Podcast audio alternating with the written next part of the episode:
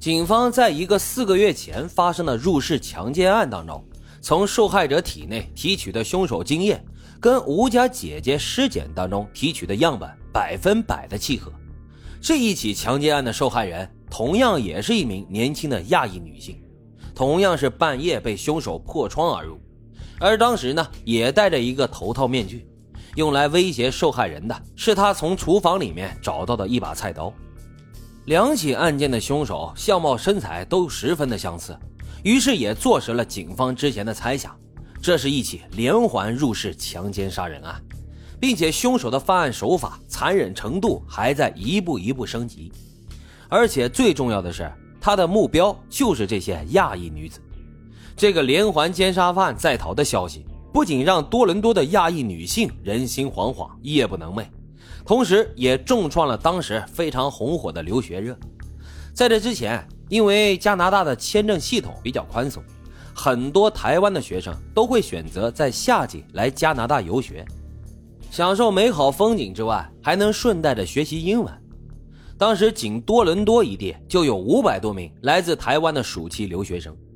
但是这个案子一出啊，很多孩子都被父母催促着赶紧回家。不仅留学中介门可罗雀，连之前满满登登的语言班里也都突然空了一大半。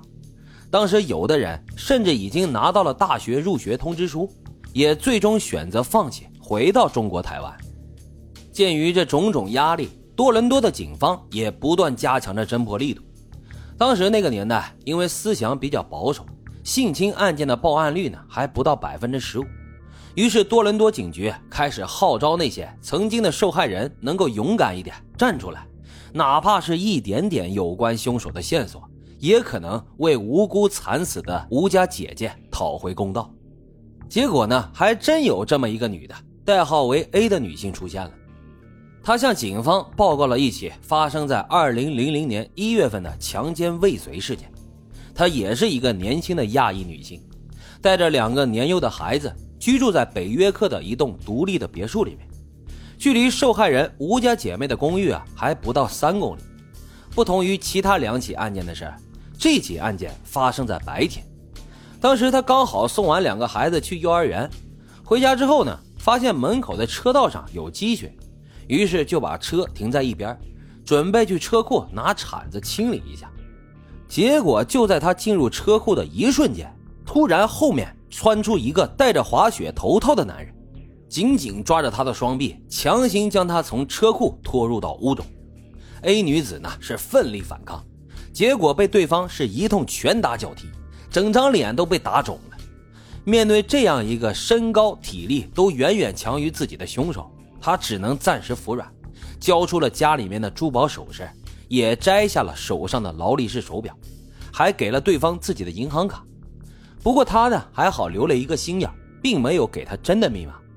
在取得财物以后，没想到对方并没有就此罢休，反而要求 A 女士到地下室里面脱光了衣服，意图不轨。在 A 女士言辞拒绝以后，他恼羞成怒，掏出了一把尖刀对她进行威胁。说如果不做的话，就会割断她的喉咙。也就在这时，A 女士的邻居发现了不对劲。这六十多岁的老太太当时也在家门口铲雪呢，发现她家的车库门大开，门口有很多凌乱的脚印和拖拽的痕迹。屋里呢还时不时能听到女人的尖叫声，于是她毫不犹豫地拿着雪铲就冲了进去。劈头盖脸的对着那个试图施暴的凶手就是一顿猛砸，而 A 女士也赶紧拿起了身边的花瓶进行自卫，俩人合力把凶手给打跑了。根据 A 女士的证词，警方找到了她那张被抢银行卡的下落，在案发之后没多久，就有人拿着她的卡在一个 ATM 机上试图取钱，但是因为输入密码多次错误，最后是无功而返。他的这个举动却被机器旁边的摄像头给拍了下来。尽管当时的监控非常模糊，但还是能够看得出来，这人有一个非常明显的特征：长发及腰的大脏辫。而且这个脏辫男很快也在另外一个监控当中出现了。他在多伦多市区的一家当铺当掉了一块价值不菲的劳力士手表，而表的序列号显示。正是之前 A 女士被抢的那一块。拿着这张脏辫男的正面截图，警方就走访了吴家姐妹所住公寓附近的一些住户，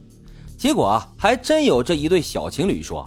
在案发前的一天晚上，他们看见有一辆黑色的箱型货车违规停在路边，很长时间都不挪窝。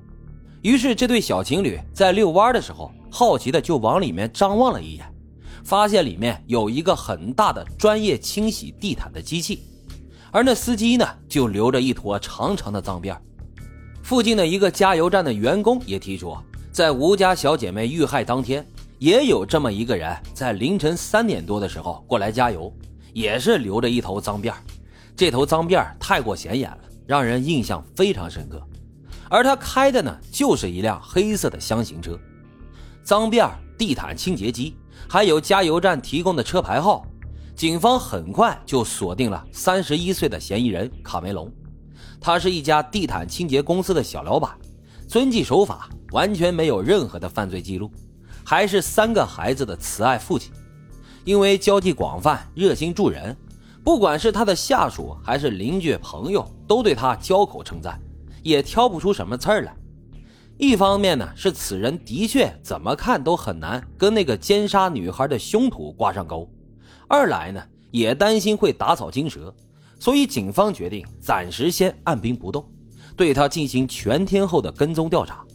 结果他们发现，这卡梅隆啊，还真像是一条狡猾的变色龙，在外人的眼中是个好父亲、好老公，其实私底下呢，嗜酒如命、吸毒成瘾，还偷偷包养了刚刚成年的站街女，可谓是五毒俱全呀。